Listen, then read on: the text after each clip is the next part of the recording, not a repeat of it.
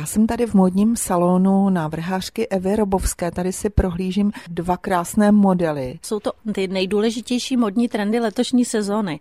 A to vyšívaný tyl textilí, to znamená ta výšivka textilní a vyšívaný tyl korálkama.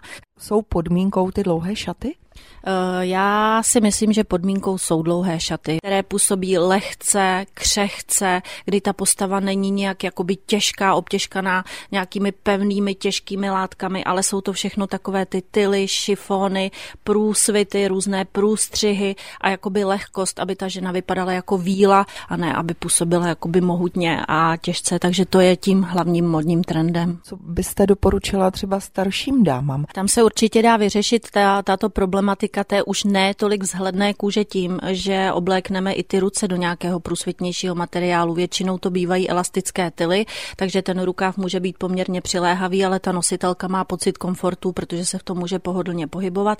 A nebo ten rukáv může být i nějaký volnější, efektní, kde je větší spotřeba materiálu a tam se dají použít průsvitné šifony. Takže ta ruka je taková v podstatě oblečená, neoblečená. Taková chytrá horákyně trochu. E, dalším takovým problémem společenských akcí, a to nejenom plesů, ale i třeba návštěvy divadel, je obuv.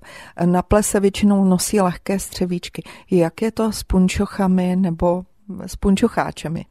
No to je neuvěřitelný problém stále. E, každý to řeší a nikdo to pořád neví. Takže nejdůležitější takové pravidlo je, pokud máme odhalené prsty v botě, nemůže tam být vidět takzvaná plovací blána silonkových punčocháčů.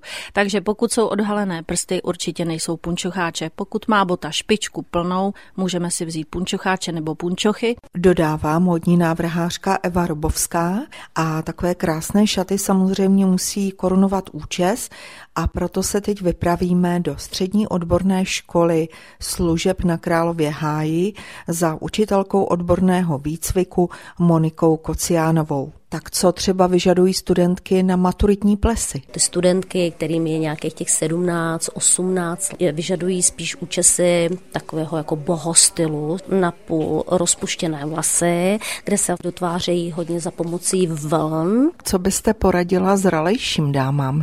Jaké styly? Co je teď vlastně v kurzu? Pokud jsou to postarší dámy, tak opravdu tady doporučujeme jenom klasicky prostě vyfoukat, lehce něco prožehlit nebo jenom do účesu zatvořit jednu jednoduchou vlnu. Dá se říct, že těm účesům i společenským vévodí elegance. Hodně elegance. V dnešním díle seriálu jsme oblékli a učesali dámy. V dalším díle se půjdeme podívat, jak se na takový ples mají připravit pánové.